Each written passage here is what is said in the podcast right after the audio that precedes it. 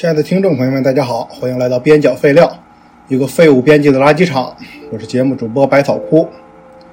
嗯，没错，以上是本台最新的开场白。不出意外的话，以后就这么用了啊。嗯，要出意外啥意外呢？可能哪天录节目的时候，我突然心情太好了，或者突然心情不好了。嗯，没关系，没关系啊。反正一时半会儿这开场白就不会变了，就以后我就这么说。这期节目呢，属于我的一个临时起意，内容可能会比较沉重啊，至少对我来说是比较沉重的。嗯，本周一的时候，我就和朋友聊天他问我多大岁数了，因为网友嘛，互相虽然聊得不错，但一些最基本的信息还是不清楚的。我就看了一眼日历，我突然发现后天也就是周三，我就过二十八岁的生日了。青团的那个组织就不要我了，我的这个政治面貌呢就变成群众了。从这角度一看呢，我在我录节目这一天你就变成中年人了。其实我本来对这个事儿也不太在意，就光知道是这个最近我应该过生日了，但是没想到猝不及防的就准确的日期就这么来了。然后我也没怎么多想这事儿，就放心里了呗。昨天，也就是我这个敲这期节目稿子这一天啊，周二，我白天就想录一期节目了，因为咱这个节目嘛，边角废料，这既然做了，我不能老让它凉着，对不对？有事没事总想着得录点啥，嗯，想想录啥呢？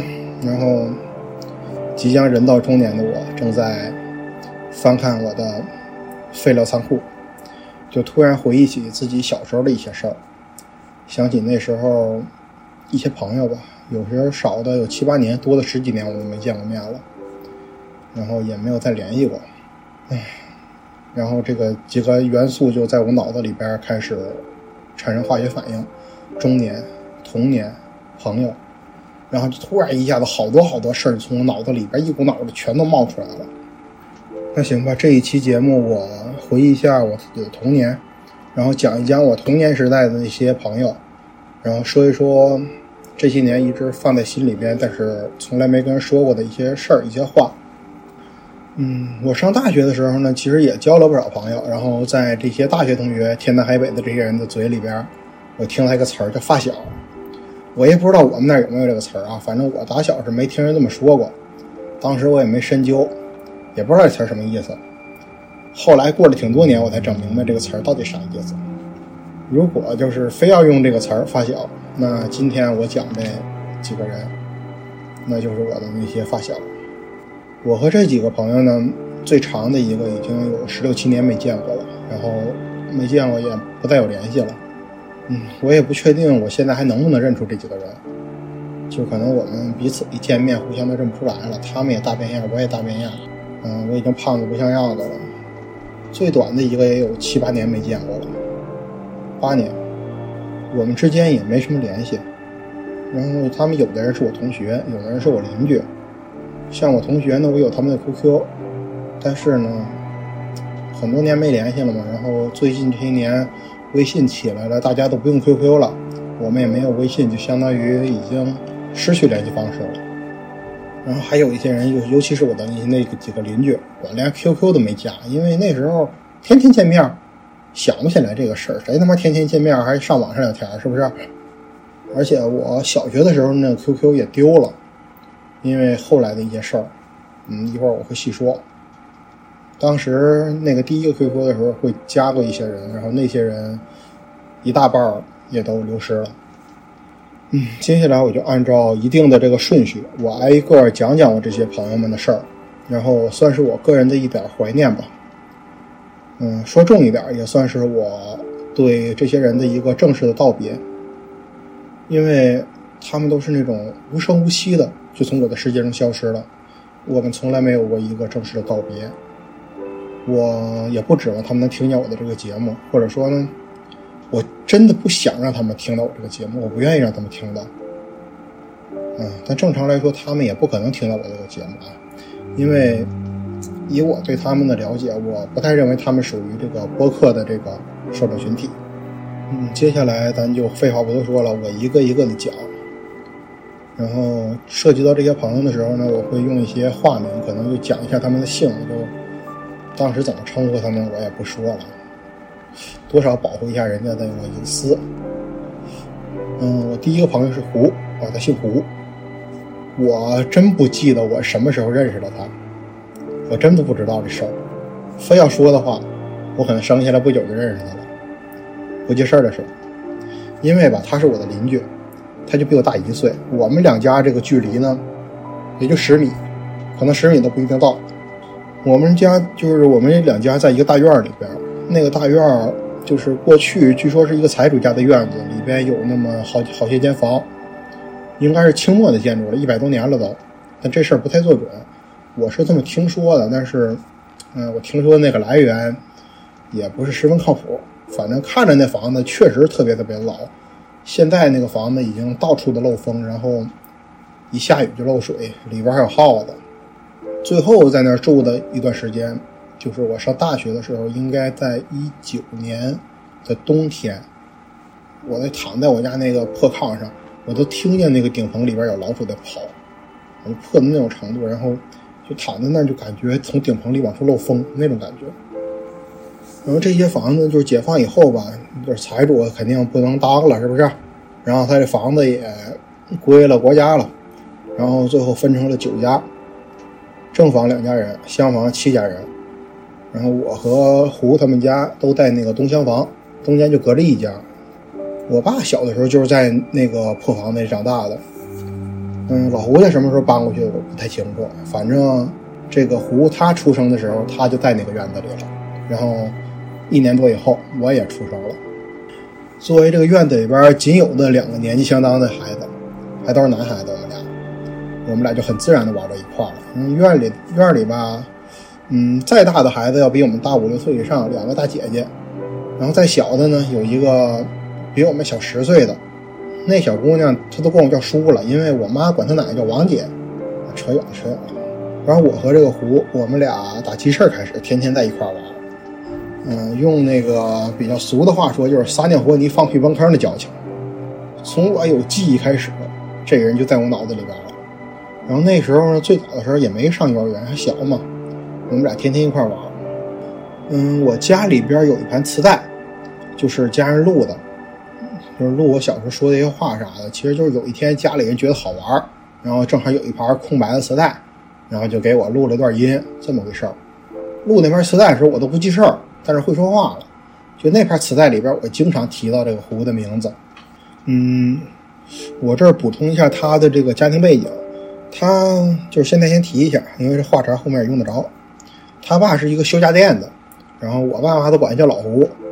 我对这个老胡印象不怎么深，因为他常年在那个沈沈阳那边打工。然后现在想起来就是特模糊的一个样，个子不太高，挺壮实，有个自来卷儿，然后戴个眼镜，好像就是那么个人。具体长什么样，我真的记不太清了。然后他妈就是一个普通家庭主妇，然后可能会偶尔出去打个零工，我也没啥大印象。嗯，话题呢转回来啊，就是说我脑子里边关于老胡的，关于胡的第一个记忆，不是老胡啊，嗯，就是我上幼儿园之前的事儿。那会儿应该是一九九八年的夏天，我不到三岁。那天早上我就起床了，起得挺晚。我也不记得那天早上我吃没吃过饭了，想不起来了。反正一大早吧，嗯，我现在回忆那个当时的情景，应该是九点多钟的感觉。当时我也不会看表，反正现在复盘一下，大概是那个时间啊。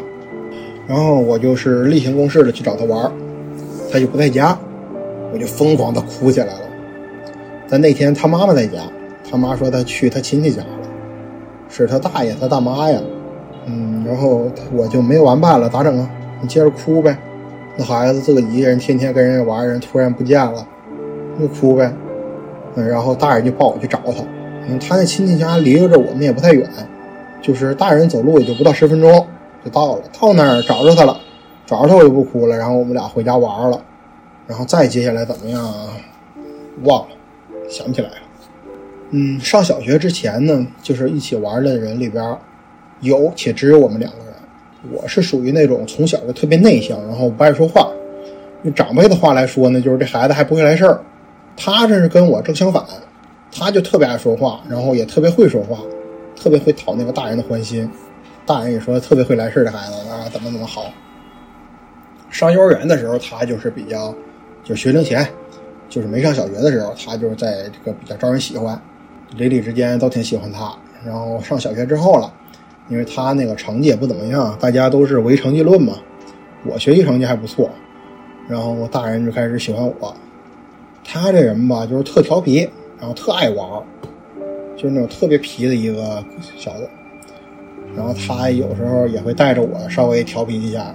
嗯，因为男孩子嘛，基因里边始终带着点这东西，虽然可能不会主动，但被动的你去你去勾一下这个东西，他还是能勾出来的。我们那个大院呢，就是最早的时候，那一个大院里边，就是保持着最早的样子。大院门口是一个大门洞，然后各家就是也没有墙，一出门就看见彼此，就是公用一个大院。然后后来可能因为什么政策吧，然后家家户户都把这墙砌上了。但本来它是一个院儿，你家里每一家房都砌墙了，肯定剩的不了，剩不了多大空间，对不对？然后它中间就剩下一个两米多宽、有个二十米长的一过道。我们俩天天在那过道，在那个大门洞里边，或者在我们两家这个小院子里边，有时候偶尔会跑到别的邻居家院子里，然后反正就那么屁大的地儿，那偏点对我们俩来说就是全宇宙。我们俩就在那个屁大的地儿里边玩的不亦乐乎的。有时候我们就挖坑，到处挖坑，挖道中间挖，墙角挖，小孩挖不了多大坑，没造成啥大破坏。嗯，有时候挖花，有时候采花籽儿。然后我们那个院里边就是长着不少那个太阳花，俗名叫死不了。然后我们那帮大人吧，也不知道在哪学的生物啊，非得管那玩意儿叫海棠。嗯，我是始终无法理解为什么他们会管这太阳花叫海棠。我后来上网，我也没有查着这个俗名，反正就那么叫。然后有的时候我们俩和泥，有时候我们俩一块踢球。我家有一破足球，也不知道到哪来的。然后我俩就在那个过道上边，一边站一人，中间隔着有十米八米的。我往他那边踢，他要没拦住，我就赢了；他往我这边踢，我要没拦住，他就赢了。要拦住呢，就不计分。但我们也没有这个计分的系统啊，那小孩都不会数数的。然后我们俩有时候也经常弄死点蚂蚁啊，往蚂蚁窝里灌点水啊，撒泡尿啊，或者弄死个蜜蜂啊，弄死个蜘蛛什么的。然后有的时候他这小子他妈真牛逼，他是有有一回记特清楚，拿着一根竹竿，有个一米多长，把一蜘蛛挑起来了，然后那个蜘蛛就在那个竹竿上边拉了一根丝儿，就那么跟钓鱼似的那个感觉。钓蜘蛛，然后到处追着我。你让我收拾蜘蛛可以，但是你拿着蜘蛛往我这凑，我肯定害怕呀。嗯，我这辈子造的这些杀业，可能大部分的时候，大部分的这个都是跟他一块造的。啊，就这点玩意儿，我们俩也挺无聊的，这么玩了好多年。后来我们俩也都上小学了，他比我早一年。然后他家弄了台 VCD，因为他爸修家电的嘛，总能淘到一些就是别人不要的破烂。然后他家还有光盘，我们俩能看的光盘就一套葫芦娃，然后我们俩就在家在他家看那个葫芦娃，也不知道看多少遍。然后有的时候呢会去我家听磁带，我家录音机有磁带，然后有那个给孩子讲故事的磁带，应该是从北京的亲戚家拿来的，那个菊萍姐姐录的，讲一些什么童话呀，讲一些什么，也讲葫芦娃，就有一个特别。嗯，应该是安徒生童话吧，嗯，小红红鞋，红舞鞋，啊，那个一度是我的这个童年阴影，因为那时候听不太懂，我觉得挺恐怖的。嗯，他因为他比我上学早一年，然后小学那点破玩意大家也都知道，就是差一年就差着不少。你说，所以就后边好些年，他在我这个心目中一直是一个大哥的形象，一个特别渊博的这个形象。然后后来上了初中了，嗯。他慢慢学习成绩跟不上了，这方面的这个地位在我心里就不稳固了。嗯，我上到二年级的时候，我表姐就是我姑家的孩子，她淘汰了一台小霸王，然后那个小霸王就给我了。然后那小霸王里边还带了不少卡带，像有些什么超级玛丽、冒险岛、雪人兄弟，还有什么影子传说啊，乱七八糟的。我俩也经常在一块玩这个。一说这游戏机呢啊，就是得讲他一毛病，就这孩子手脚有点不干净。偶尔呢，他有时候顺人家些小东西，但有点值钱的东西，他家里看见了，肯定给我们送回来。然后送顺点什么吃的啥的，我们也不管他，嗯，没啥人说他。我四年级那会儿，又出一档子事儿。有一天我家钥匙就丢了，一大串钥匙。我们家人找了好些天也没找着，这钥匙去哪儿了？大人们就分析，挺快整明白咋回事了。有个小孩偷我家钥匙了，然后趁着我家没人，想去玩我家那游戏机。确实是这么回事小孩单纯想的少啊，我们那屁大个院子，谁家有点什么东西谁不知道啊？你偷了钥匙你也干不成事儿是不是？然后当时有几个怀疑对象，三个人，一个是胡。一个叫牛牛，一个叫肖，嗯，这两个人我后面会说。然后这三个人，他家这个大人也都给他们三堂会审。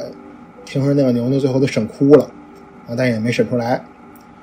过了有这个，又过了有三四天，嗯，这胡就把我家钥匙拿回来，他说他在一个石头上的坑里捡到的，可能吗？啊，那块石头肯定知道啊，我们大院里边就那一块破石头，高度那个石头高度大概在三十公分左右。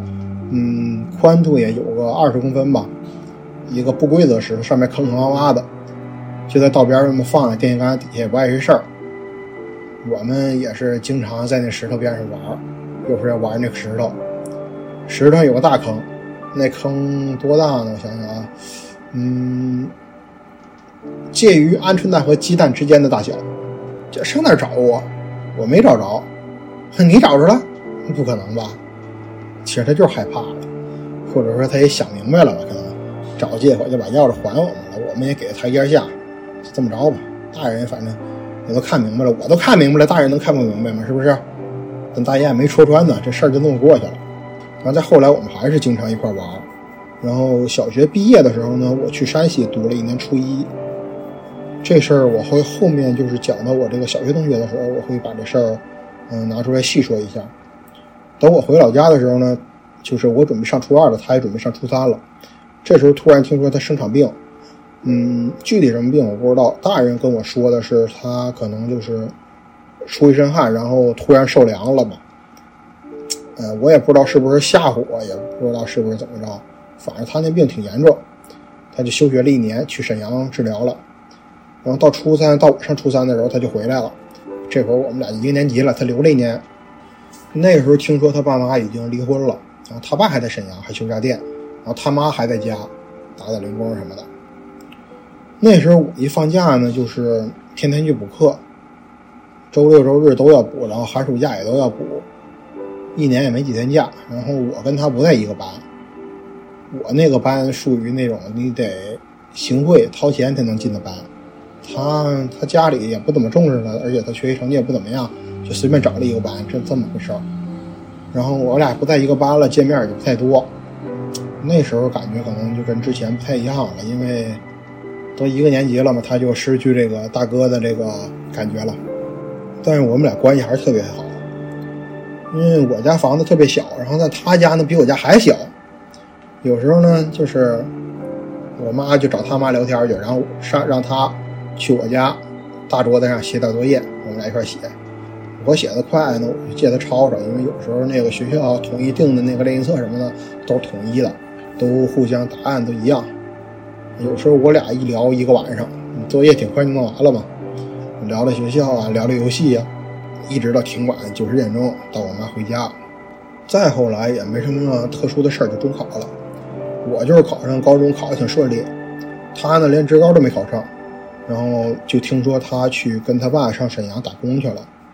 打那天以后，我再也没见过他，我也跟他没有任何联系了。可能中考之后，他就中考之后就再也没见过他了。嗯，也就是再也没听人说过关于他本人的这个消息，因为我们这个消息来源在他妈那边，他妈妈离婚了嘛，所以消息也得不着。啊，后来又过了挺多挺多年，这中间他妈也不见了，也我们之间也没有联系了。然后有一年呢，就是。逛我们县的贴吧的时候，突然发现他妈被人挂了，就是被人挂在那个贴吧上了，因为传销，好多人上当了什么的。然后打那以后，他们家的消息我一点都再也没听说过了。嗯，我的第二个朋友呢是牛牛，他也是我的一个邻居，但他不住在我们那个大院里，他在我们那个大院的那个大门的斜对面的一那家。他是九七年的，他比我小两岁。然后九七年不是牛年嘛，然后家里人就给他起个小名叫牛牛，而，我们也这么喊他。嗯，虽然都是住的挺近，但我真的认识他的时候已经是二零零二年底了。我上小学了，他也上小学了。我二年级，他一年级。其实吧，我从小就知道，嗯，我们这个那斜对面那个房子里边住着一小孩儿，这小孩儿岁数跟我差不多，这小孩儿叫牛牛。嗯，我也经常能看见他，他老跟他爸他妈在一块儿，然后也没。没见过他跟哪个小孩一块玩当时我那个心里边的印象就是这个牛牛是一个挺神秘的小孩其实也想认识认识他，但是也不知道怎么开口，也不知道怎么去认识，因为那个时候对陌生人还是有点警惕什么的。后来可能就是大人撮合了一下，然后我们俩在一块玩了。那天到底什么契机，我真不太清楚，我确实不太清楚，不是我不记得，我不太清楚。我一记得的呢，就是大人把我们俩领在一块儿，然后介绍一下啊，这是牛牛啊，这是白草枯啊。那时候我不叫白草枯啊，我这几年才叫白草枯的。大家将就听啊，知道白草枯是我。牛牛家有两间屋，一间屋是他爸妈住，一间屋是他和他奶奶住。嗯，那这说他奶奶挺有意思的啊，我顺便提一嘴，就是他奶奶岁数也不太太大，但是他奶奶是我姥爷的老师。可能我姥爷上学晚点也可能他奶奶工作早点啊。虽然没差几岁，但有这么一层关系。就是那天我一被领进牛牛家那个屋子，我当时震惊了，你们知道吗？就是一下子打开了新世界的大门。为什么呢？因为牛牛那个屋子里边，就是牛牛跟他奶奶那个屋子里边，到处都是玩具，炕上、窗台上、柜子上，甚至地上，他家那个凳子上、桌子上，全都是玩具，数都数不过来。我这一辈子啊，啊，不能说我这一辈子，嗯，我活到七八岁，哪怕还就上幼儿园，在幼儿园的时候，我都一次性没见过这么多的玩具。嗯，我俩就天天就这么玩在一块儿了。嗯，这个牛牛的性格呢，也是一个比较内敛的小孩儿，相比跟胡，我跟他其实更合得来一点，因为我也是那种就是不太爱说话。然后从那天正式认识开始，我俩就建立了深厚的友谊。我每天就是去他家玩各种各样的玩具，就是玩玩具之后吧，有时候可能带点玩具啊，或者我们俩什么都不带，就是手拉着手的去一个离我们住的地方有几十米外的一个房子，去那个房子后边那个地儿，我们俩管叫秘密基地，我们管那个行为叫冒险，经常去那边啊跑着去，然后跑着回来。他家玩具就是特别特别多嘛，然后我家玩具特别少。但是我也总拿着我那几个破烂，然后去他家玩。我们一块儿就是经常把那些人形或者动物型的玩具摆在一块儿，然后给这些东西起名字。嗯，就是有时候还会给他们编故事。其实跟但跟那个过家家还有点区别啊。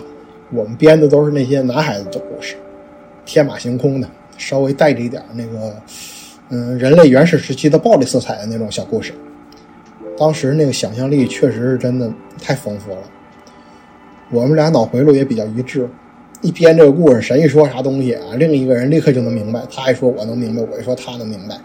嗯，那些东西，那些故事，那些话，嗯，我觉得全宇宙只有我们两个能听得懂。到今天，在我这个大脑里边啊，已经过了二十多年了，我脑子里边还在给那些故事做续集。还在续写着二十年前我们两个一块编的那些谁也听不懂的小故事。我脑子里边还有那个当初我们两个一块创造的，就是除了我们两个谁也看不懂的那个宇宙。我不太清楚他现在怎么样了，但如果他已经变成了一个无聊的成年人，那那个宇宙可能只有我一个人能了解了。但如果呢，他还能懂我们之前那些东西，唉，我们也联系不上了。就算能联系上，我们两个胡子拉碴的坐在一块儿，也不可能再聊这个事儿了。唉，好像有点寂寞啊。嗯，刚才想起他那个样子，就想起一个挺有意思的事儿，啊，就顺嘴说一下。就他这个人吧，长得就是用现在这个话说，有点婴儿肥，就是那个脸有点婴儿肥，然后他说话也细声细气的，是不是？哎，我就跟他玩了有半年，我都不知道跟我玩这孩子是男孩还是女孩，还奇不奇怪？你们说？但当时小孩嘛，没有太多的性别观念，也无所谓，我也没太细琢磨过这事儿。直到有一次我俩站一块撒尿，嗯，明白了，男孩。嗯，长大一些之后，长到八九十岁了，嗯，这个性别特征就明显不少了。嗯，他家那些玩具想起来还想说说，啊，有那种会变身的那个卡布达，就是那个铁血小宝，然后还有一些什么鲨鱼辣椒什么的，然后还有一个。神奇宝不是数码宝贝，就是那个加加布兽，然后那个加布兽怎么怎么一变形就能变成加鲁鲁兽。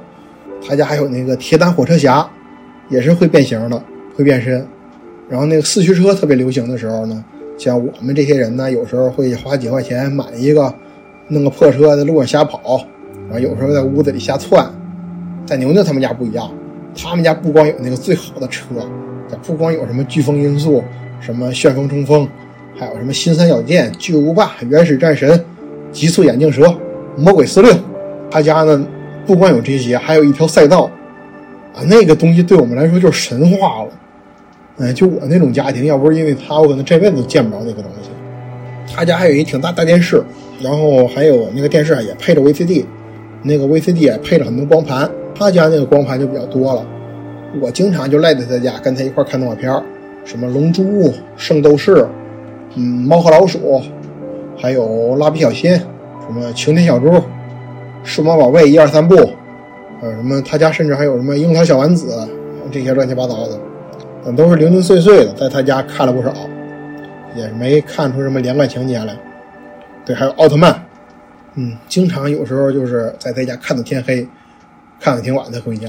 现在想想都能想出他妈那个。嗯，有点嫌弃的表情，这孩子怎么还不走的那种感觉。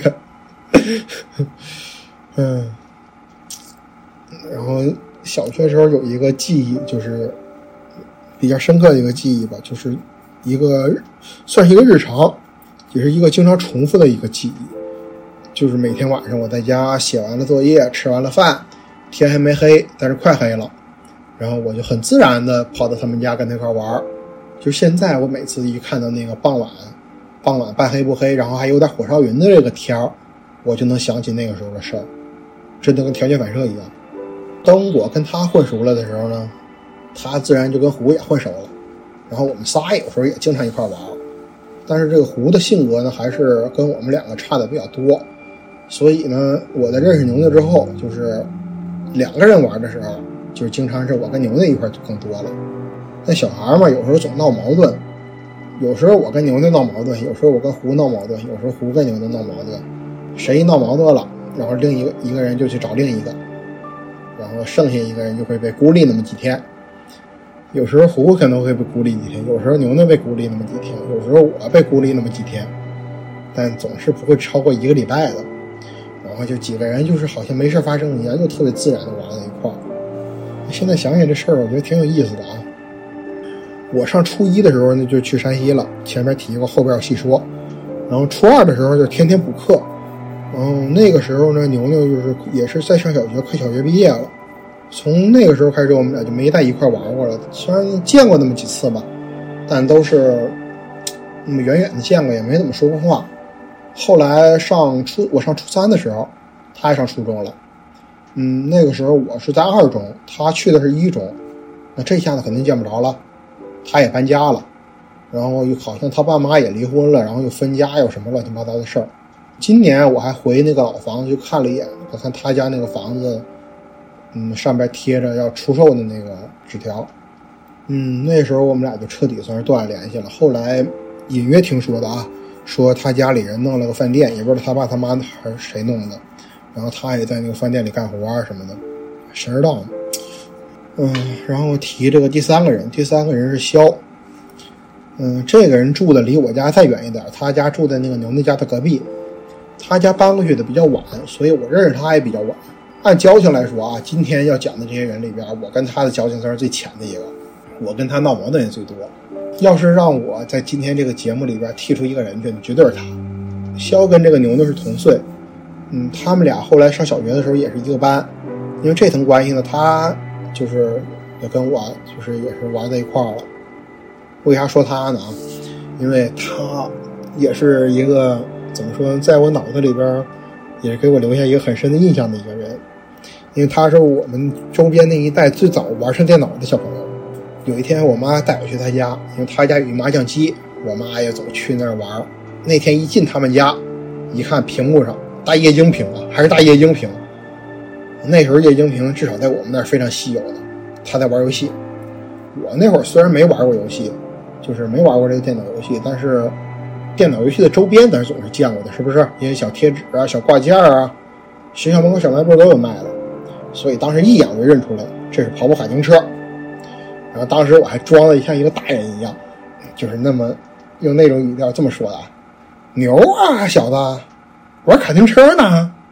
”嗯，现在想想啊，真幼稚那时候。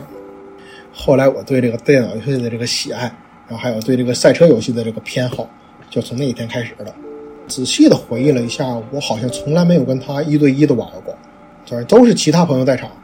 有时候我跟他还牛牛，啊，有时候可能还有几个别人，我们一块儿就是干的最多是集卡，就是干脆面里边那个卡，收集那卡片。我们经常一块吃面，然后有时候那个卡片谁重复了谁没有，互通有无。有时候卡攒够了，我们可能一块去那个。总经销的店里边吧，去换一些那个奖品。后来我上了初中之后，跟他就彻底断联系了，因为我们俩也没啥共同朋友了嘛。后来听说他上初中之后成绩不错，然后再后来我就一无所知了。嗯，其实这个人在我们圈子里边也是比较重要的，因为他吧，除了地理优势，就没有别的优势了。性格呢，跟我们几个都不是非常合得来，而且人家家里边也有电脑。人家自己经常玩自己的，也不管我们，也不也不不总找我们一块玩。我们呢，就是有时候就多了这么一个全民公敌，一吵吵架，我们其他几个人友谊就更深了一层。过三五天呢，又都忘了，然后在一起玩。没错啊，他这个最大的作用就是巩固了我们其他几个人的这个友谊。嗯，第四个人是王，嗯，这个人是今天这个节目里边提到的唯一一个女孩子。她是牛牛介绍给我认识的，她是九八年的，比我小三岁。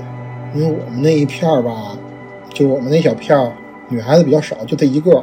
别的地方就是像我们东边那片儿，像我们南边那片儿，那边女孩子会多一点。但是那边又是有一个其他问题，因为那边住的是回族人多一点，我们是汉族这一片儿。虽然那时候不懂什么民族观念什么的，但是有这个身份的区别嘛，大家始终会有一层隔阂，有一层那种阵营的感觉吧。这个王呢，她就是属于那种特别会来事的小女孩，见人能说人话，见鬼能说鬼话。但是她心眼不坏，不像那种心眼特别多、比较绿茶那种，不像那种。要是的话，他也就不可能能跟我们这几个男孩子玩在一块儿。她有时候也跟个假小子一样。刚开始认识的时候，我就特别讨厌他，因为他就特别会讨那种大人的欢心嘛，然后假惺惺的，我就觉得他。有时候他会跟他爸妈去我家，因为她爸妈都爱打麻将，我们家我妈也爱打麻将。然后我就赶他出去，啊，你不要在我家玩啊，我不喜欢你，你这样。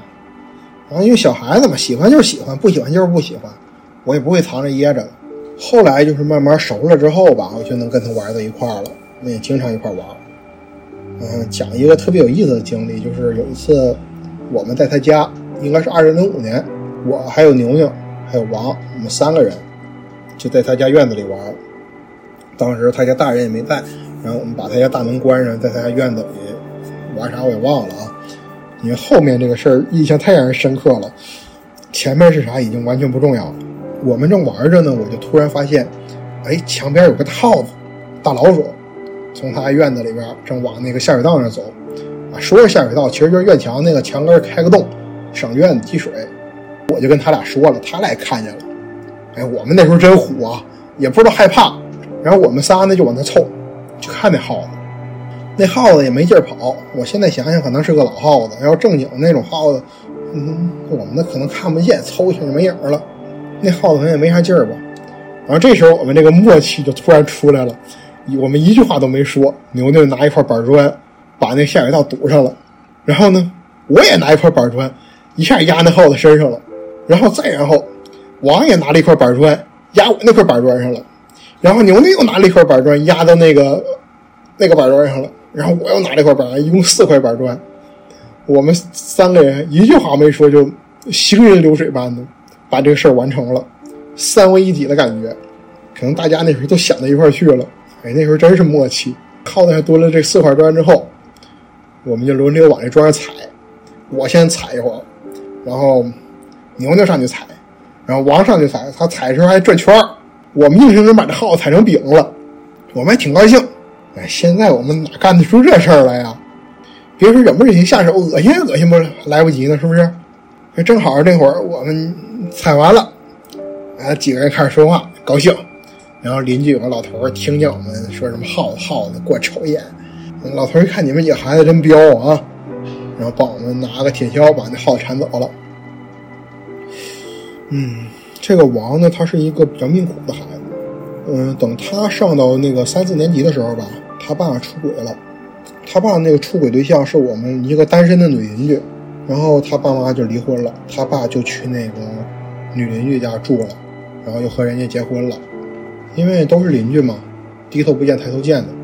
嗯，又没过多长时间，他妈也再婚了，然后再婚的那个男人呢就住在他们家，然后这个王就开始公开的表态，当着我们的面，当着大人的面，也可能是他家他妈的意思吧。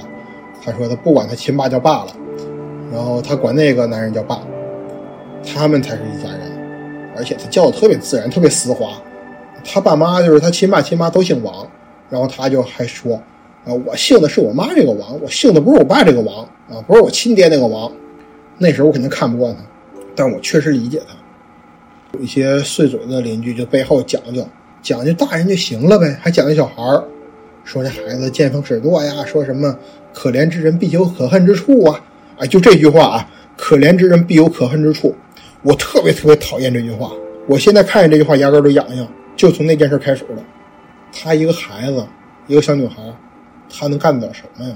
委曲求全呗。再后来呢，又发生什么事儿，我也不太清楚，因为上学的时候也乱七八糟事儿多，挺忙，天天补课什么的，我也没个假期。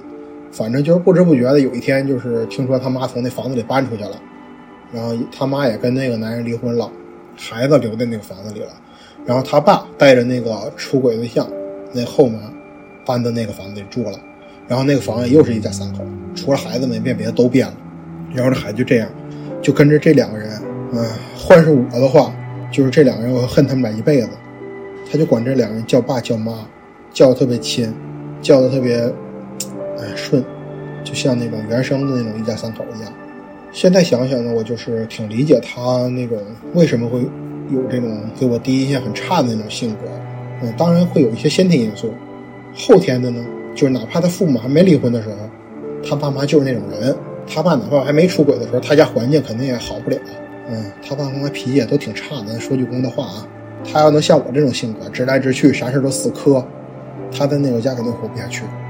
后来年纪也都大了，一方面是我们这个学业都忙，他学习成绩也不错，然后另一方面呢，就是性别的问题嘛。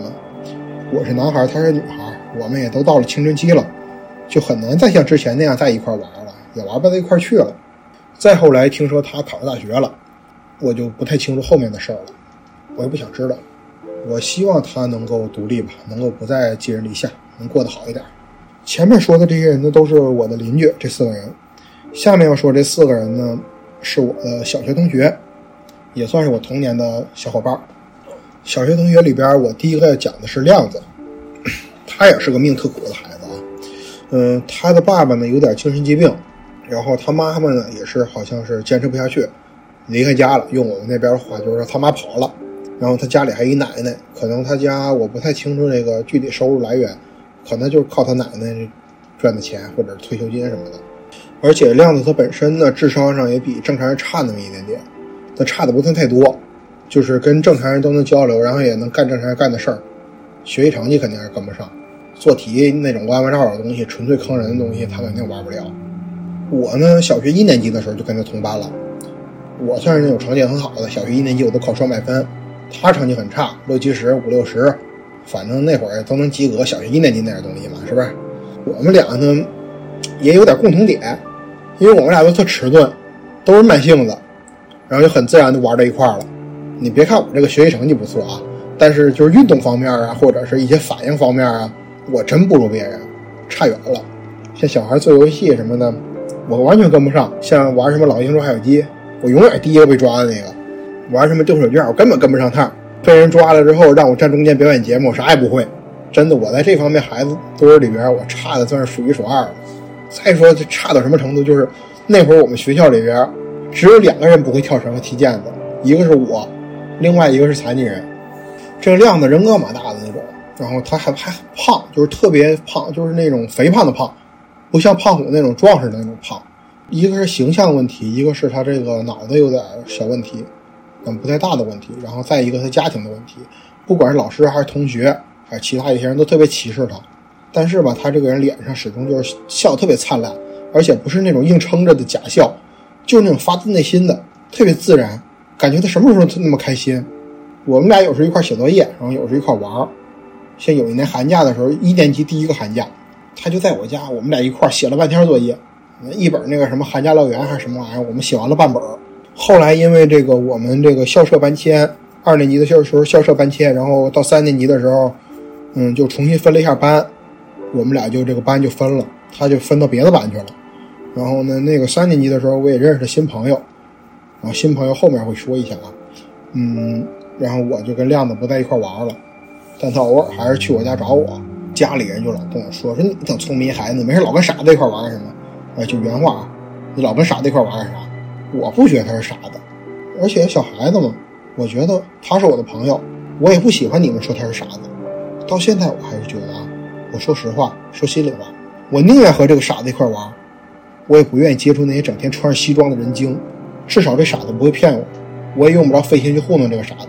上到五年级的时候应该是，然后亮子辍学了，真没办法，他成绩实在跟不上，上学还得花钱，而且他那个特别肥胖的体型，他也走不了什么体育特长生什么的，再念下去没意义。然后我们就彻底疏远了，嗯。唉，接下来这句话啊，我特别不愿意说，但这句话事实，非常冷冰冰的事实。亮子他自己也知道，他不上学了，他不念了，我们身份就不一样了。我们不可能再像以前那样，就哪怕我愿意，大人也不愿意，是不是？你一个念书念得好好的孩子，你跟一个不念的傻子一块玩，他也清楚这回事儿，他就不再找我了。接下来他就是变成了那个真正的那个村头的傻子，他家没有钱。他就不可能像那些普通的那些辍学的孩子去混呢，去去网吧、去游戏厅，他不可能那样。而且他也是一个特别善良的人，他不可能去做一些小偷小摸的事儿。作为一个十岁出头的孩子，而且他在别人口中他是一个傻子，他不可能去打工什么的。所以他那时候就开始每天无所事事的过着那种一成不变的无聊的生活。后来我就是在街上赶路的时候，上下学赶路或者是补课赶路，见过他们那么。三四次吧，还是那副笑模样。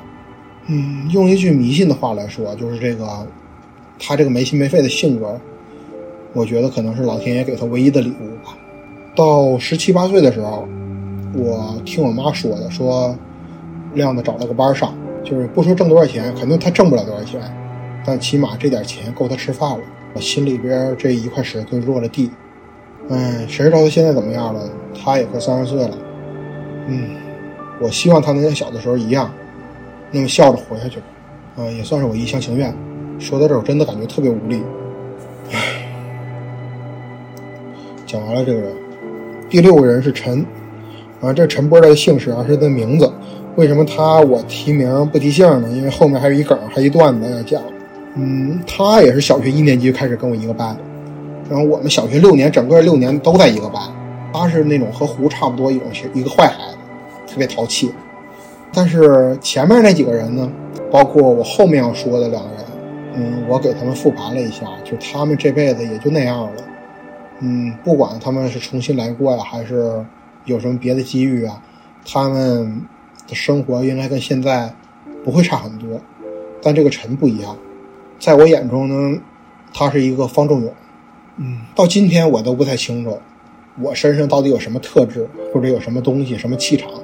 就是把这个外向的、活泼的、热血的小男孩吸引到了我的身边，他天天老围着我转，嗯，可能是一种玄学吧，就是他莫名其妙的，就是盯上我了，老跟我一块这个那个的，跟别人就比我跟我要少一点。我也挺喜欢跟他一块玩。从认识开始呢，我们俩关系就特别好。啊，他长什么样呢？我形容一下啊，他就是那种比较瘦小，但是精力特别充沛，那种热血的男孩。他身上那股劲儿呢，就是像那种日漫里的小学生啊，不是柯南啊，就是那种小智啊、八神太一啊那种感觉。啊，长得也是那样。他就是老拽着我玩这个玩那个，然后经常自说自话的，就是那种感觉，就是什么感觉？就是嘿，哎不，蓝莓裤子，那感觉，嗯，就是挺神奇的。我也不烦他，然后我也自说自话，我说我，他说他的，我们俩就能特别神奇的协调在一块儿。还有一次就是印象挺深的，就是我们那个学校的院子里边有一个废弃的幼儿园，嗯，那个地儿还挺大的，里边有一些那个废弃的游乐设施。有一次就是上什么课呀？下课的时候，我们俩去那边玩，玩着玩忘时间了，然后也没听见这个上课铃，就一直玩到老师出来找我们，最后把我们俩说了一顿。嗯，然后还有一次，应该上的六年级的时候吧，有一次我还有他，还有一个我们班倒数第一，还有我们班倒数第二，我们四个人忘了犯了什么错误了，我实在想不起来了。也就是因为这个错误，我们几个被老师把名字写在那个什么小黑板上，有什么表扬榜、批评榜，把我们四个的名字写在那个批评榜上了。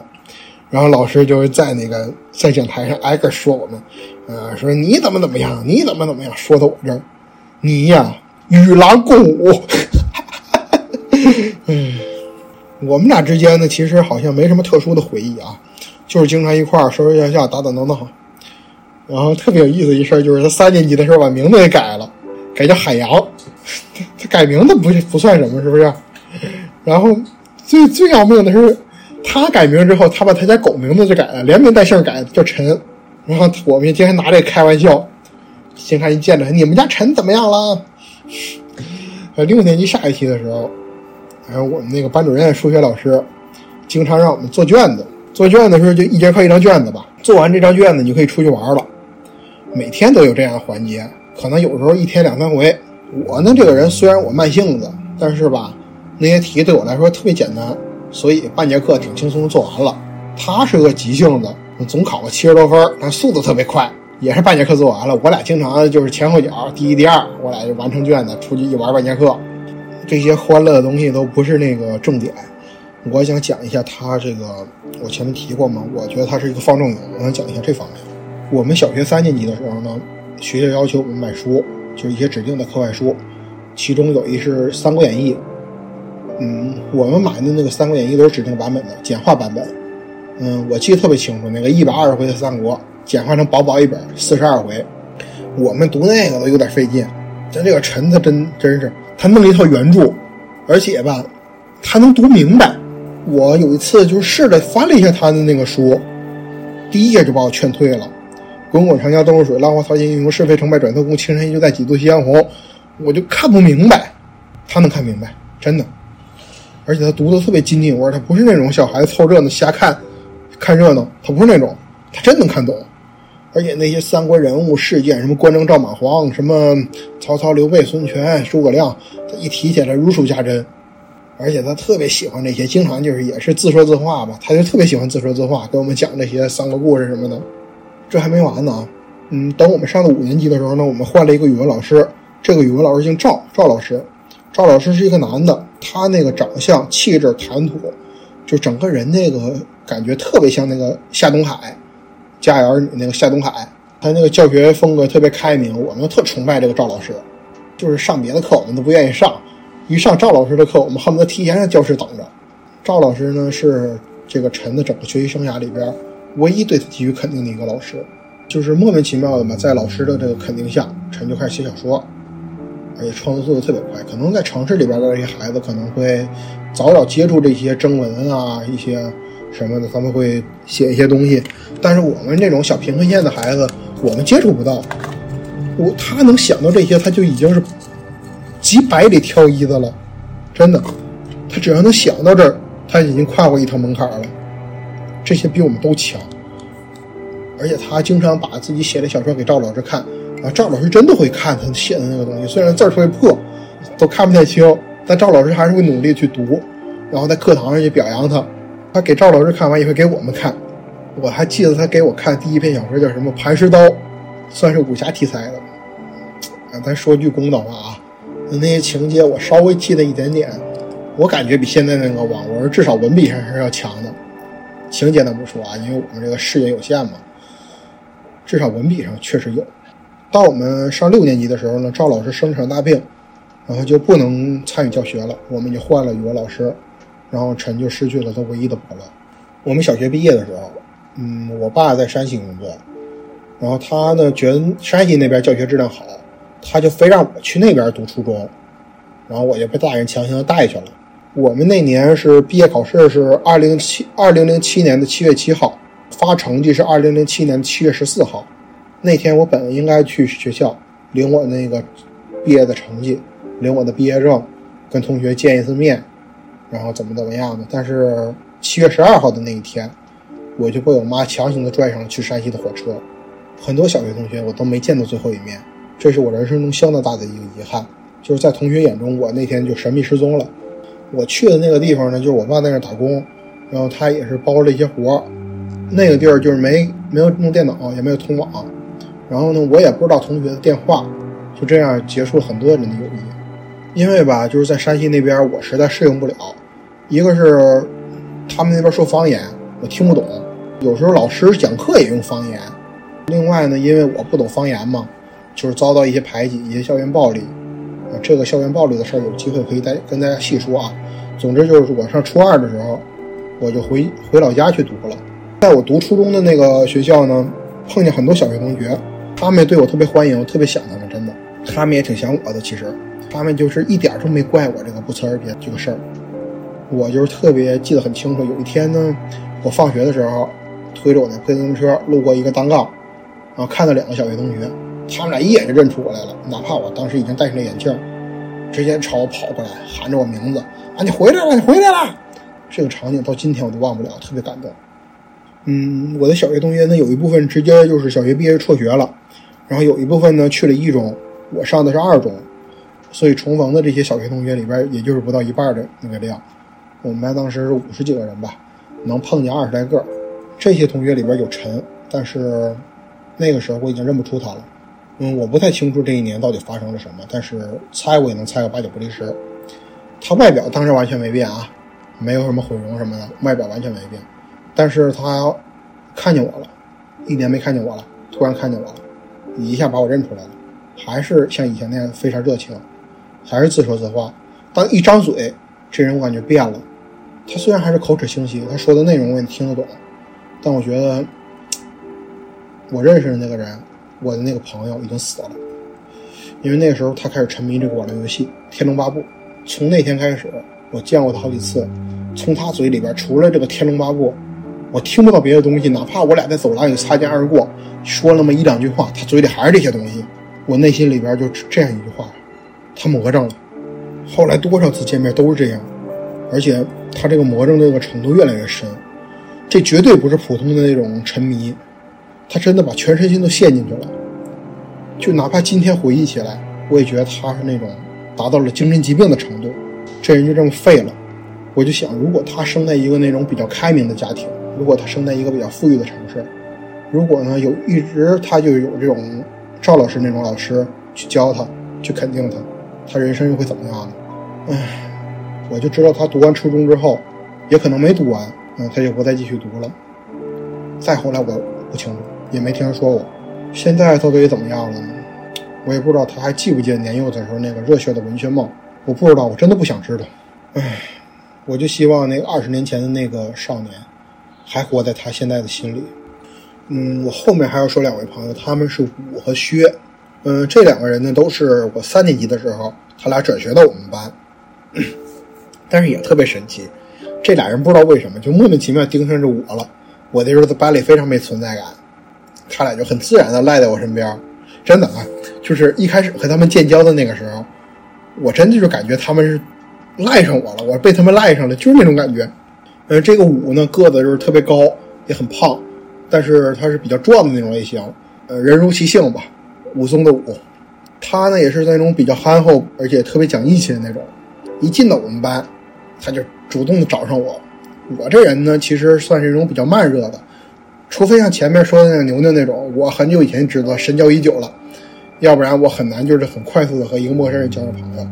我也真的不记得这个武是怎么找上我的了，就是有脑子里闪现出的关于他最早的一个画面呢，就是我一个人在操场角落里边坐着，课间的时候在那玩石头，他就跟躲猫猫似的，从一个就是站着的一个陌生同学那身后闪现出来，一侧身就出来了，然后一副我想跟你交朋友的眼神然后我还躲他，我躲不掉，我躲了好几天我都躲不掉，他始终能找着我。然后我们就开始这种说说笑笑、打打闹闹的生活。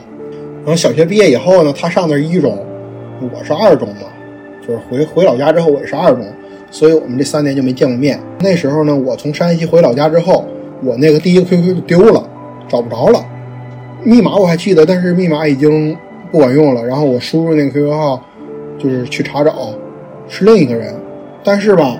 我脑子里边还记着武和薛的他们两个 QQ 号，然后就凭记忆里把他们俩加回来了。但是我跟武这时候在 QQ 上没说过几句话，然后他家离我家也比较远，所以呢，互相也没一块儿找过。那那时候薛经常找我。嗯，上高中的时候呢，我们县里边一所高中，然后我们俩又见面了。虽然呢，我俩不是一个班，整个高中三年我们也没见过太多回，但是我们之间那种感觉就没有那种生疏的感觉。每次见面很自然打招呼，侃两句大山，然后就像那种经常见面的朋友一样。嗯，其实到现在我想想啊，就是我那些朋友里边，如果谁跟我再见面，唯一有可能没有那种生疏感，就是他一个人，只有他了。我们相处的那些细节呢，没啥可说的，也没有什么印象太深刻的事儿。嗯，一切都特别普通，非常普通。但是呢，就一个事儿啊，嗯，我得说一下，这个事儿是我终生的一个遗憾。我们小学快毕业的时候要拍那个毕业照嘛，全班合影，这肯定是要有的啊，这没得说。嗯，拍完这个全班合影呢，班主任就告诉我们说，你们可以加钱，然后你要加钱之后呢，你就是想跟哪个同学拍照，然后一张一块钱，怎么怎么样，还是两块钱来，我忘了。嗯，反正一两块钱吧。然后你们就可以单独去拍。你要想拍的话，你回家跟家长说一声，然后过两天找个时间，摄影师过来，咱全班一块出去，然后谁想拍。摄影师给谁拍？我家呢条件虽然比较穷的，然后我也没什么零花钱，我呢也比较自卑，这事儿不敢跟我妈说。其实我也挺清楚的，我妈不可能会同意这种事儿，她不可能同意我花这种冤枉钱。而且我妈对小孩子事儿确实不重视，她觉得这不叫事儿，你拍又怎样，不拍又怎样，是不是？我妈就这么觉得，所以呢，我就是没说这个事儿。那天早上，他们就都去拍照了。老师说大家可以走了，然后呼啦呼啦大家都走了，就我自己一人一动没动。几个同学也找我来了，说能拍一张吗？我说我家里没给我钱，我这儿没法拍。其实当时我兜里确实有那么几块钱，够拍一张，但是这钱我不敢花，因为小时候因为花过，有一次花了一块五，多花了一块五，被家里批斗了一顿。这时候呢，五就喊我说走，咱俩拍一张去。我就跟他重复这个事儿，我说。我家里没够钱，拍不了。你你们去吧，没事儿，你甭管我。然后他就说没事儿，我抢。感觉那种，哎，看着他不争气的兄弟，哎，我抢。然后他硬把我拖到那个教学楼门口，我俩就拍了一张合影。就这张合影，我应该永远的去珍藏它。但考完试之后呢，我就是不辞而别了嘛，然后离开我家乡，然后家里房子就空下来了。啊，空下来之后呢，暂时就给我表姐住。一年以后，我就回到家里那个破房子，嗯，那些摆设什么的也都弄乱了。有一天，我就是在那个书桌和墙中间的一个缝里边，我发现了我和武的那张合影。哎，那张合影应该是我这二十八年的人生中最重要的一张合影，没有之一。但我发现它的时候，他已经受潮了，潮的不像样了。大半张照片都变成绿色了，剩下的部分也都挺模糊了，但还是能辨认出就是那张照片。那一刻，我就感觉好像有什么东西碎了。就好像那个玻璃碎了之后，你不可能再给它粘回去。我的心里边那个东西也不可能再变得完整了，它就永远那么碎了。唉，造孽！嗯，接下来我要说最后一个人，嗯，这人是薛薛仁贵的薛，他就是也他也是那个三年级转到我们班的嘛，嗯，但他是从外地转过来的，他因为家里有一些原因，他就是在外地读了两年，然后后来。三年级的时候回老家了，这人特幽默一人，怎么说呢？嗯，在我认识这些人里边，在我认识所有人里边，包括现在认识所有人里边，他是最幽默的一个。他嘴里边总是有那种讲不完的段子，总是那种特别让人捧腹的句子，每天都能说出好多好多来。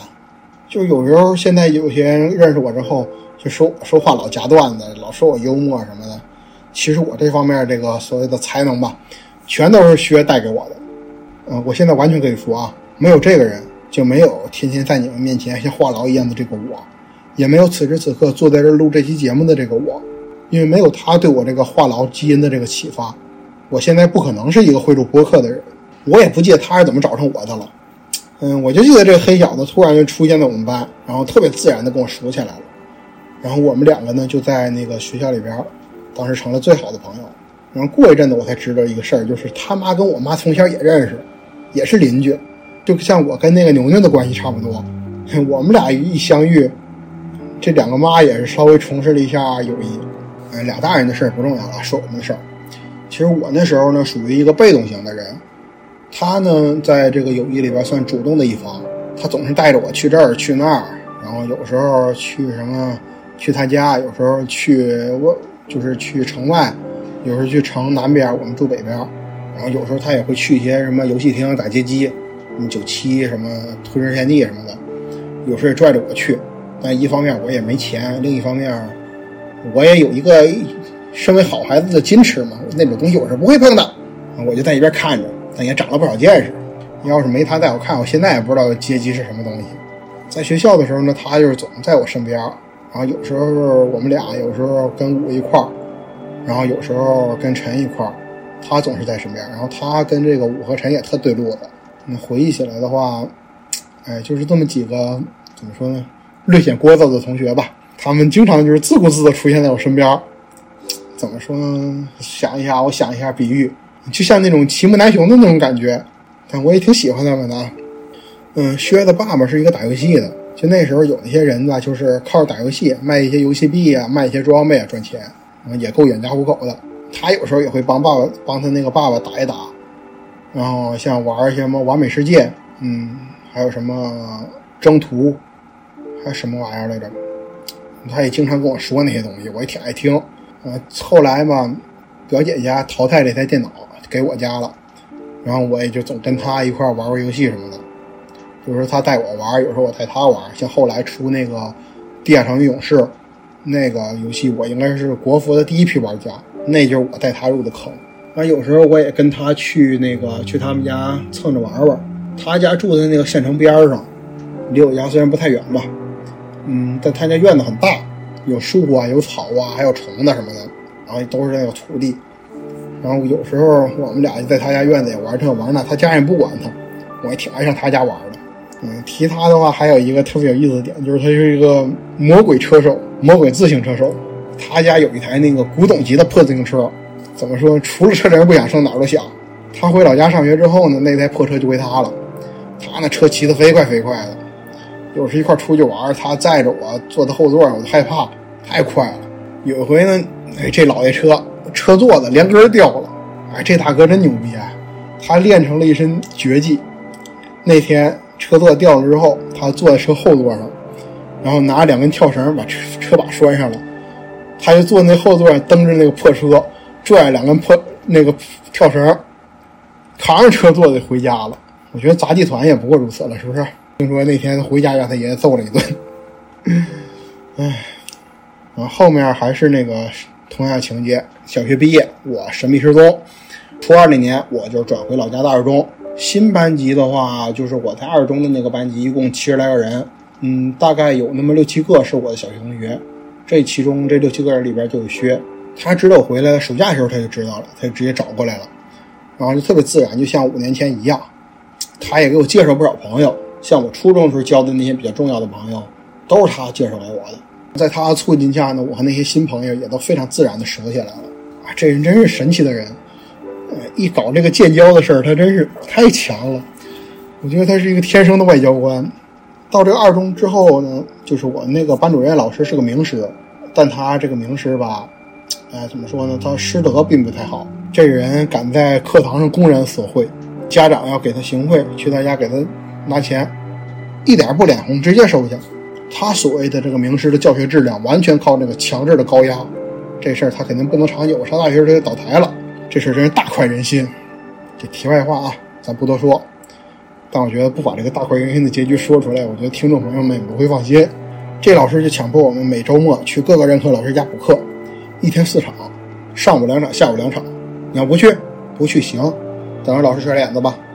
在这环境下边呢，我们这个周末的生活就是四处赶场，哎，真四处啊，一天四处。然后作为这个同班同学，我和薛还有另外几个朋友，我们每天一块儿到处赶路。我的这个补课生涯呢，仅就赶路这一点来说，还是比较快乐的。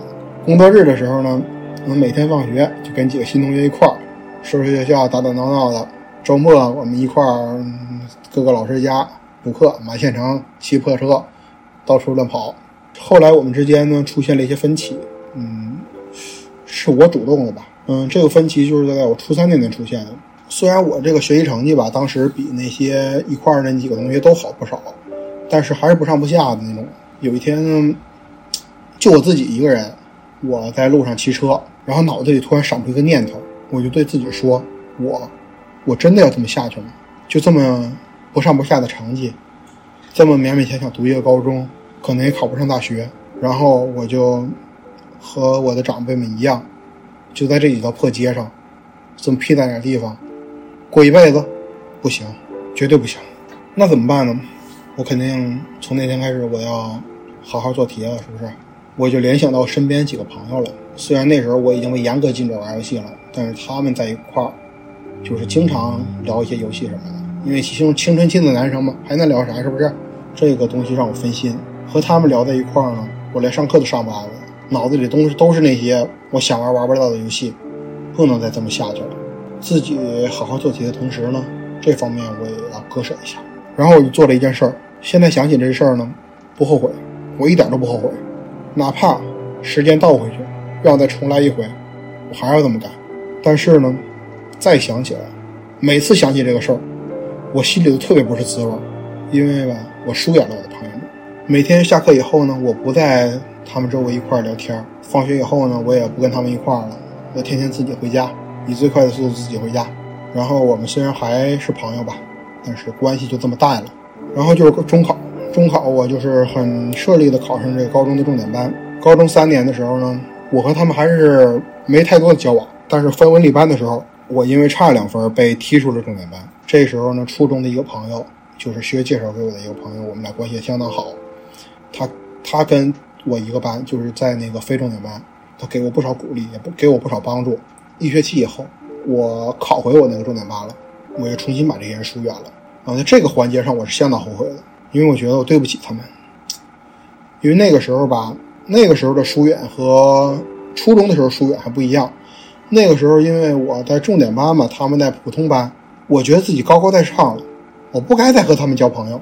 没错，我就是一白眼狼，谁说都没问题，我就一白眼狼。虽然高考之后聚会啊什么的，他们对我这个态度没什么改变，但我很清楚那些友谊是回不去的。等我上大学的时候呢？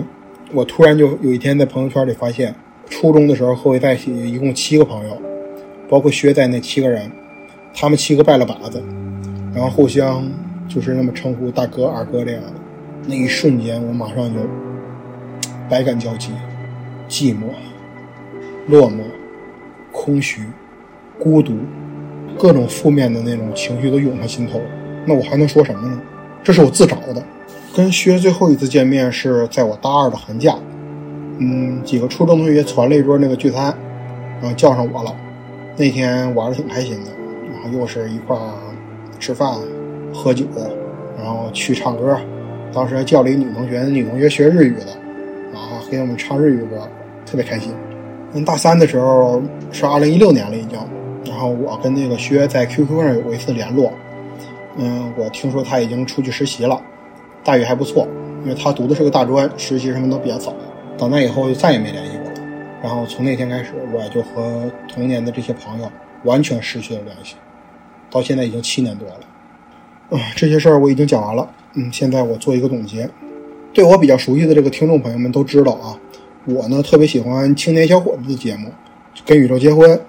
我一开始听播客的时候吧，就是瞎听，图个乐子。结婚嘛，也是个大台，质量肯定不差。肯定就是加到列表里听呗，从头开始听。